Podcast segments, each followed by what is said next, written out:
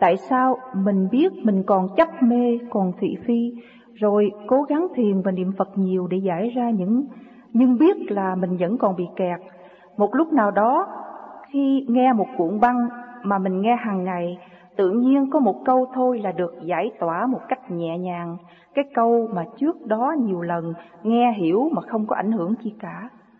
Là do công phu hàng đêm của mình đi luồng điển nó được thăng hoa lên tới đó. Nghe cái nó mở liền.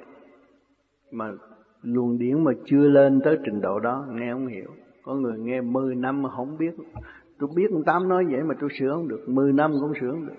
Mà nó gì lo công phu công phu thời gian rồi, nó tự nó nó biết rồi. Tôi hiểu nhiều lắm rồi. Bây giờ tôi hiểu nhiều, hiểu tới cọng cỏ, hiểu tới học cát tôi cũng hiểu rồi. Tự nhiên nó hiểu cái luồng điển nó tỏa ra từ trường nó tốt rồi. Cái óc nó sáng rồi. Là do cái công phu. Cho nên cũng băng tôi giảng, năm nay nghe khác, sang năm nghe khác. Do cái công phu của người. Thiền nhiều nghe khác. Cũng cũng cuốn băng đó mà nghe hoài, nó thấy khác à. Do mình thiền nhiều, nó thiệt khác và nó mở trí, nó vui. Tâm hồn nó vui tự nhiên vui như vậy. Tự nhiên hồn nhiên. Bây giờ mình tu đây là giải tỏa tất cả những trượt khí thì nó trở về đâu? Tự nhiên và hồn nhiên. Bất chợt nghe cái hiểu ô oh, chà sung sướng quá. Từ bao nhiêu năm mà không biết. Cho nên trước khi ông tư còn sống tôi thấy ông tư phiền quá. Tôi nói ông nói đi nói lại nói bao nhiêu chuyện nói cả triệu lần nói hoài. Ông cười.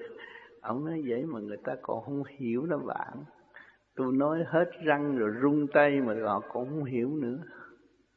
Cứ nói nhiều ra thôi. Nếu bạn mà nói được nhiều như, như tôi vậy là cũng nên nói. Tội nghiệp thấy ông già nói đi nói lại nói có bao nhiêu đó mà nói hoài. Nhưng mình ta nghe không hiểu. Nhưng người tu thiền cố gắng thiền hiểu. Hiểu được lời của ông tư nói thâm thía lắm. Mình muốn ôm ông trong lòng sung sướng. Cho nên cái triết lý là vô cùng.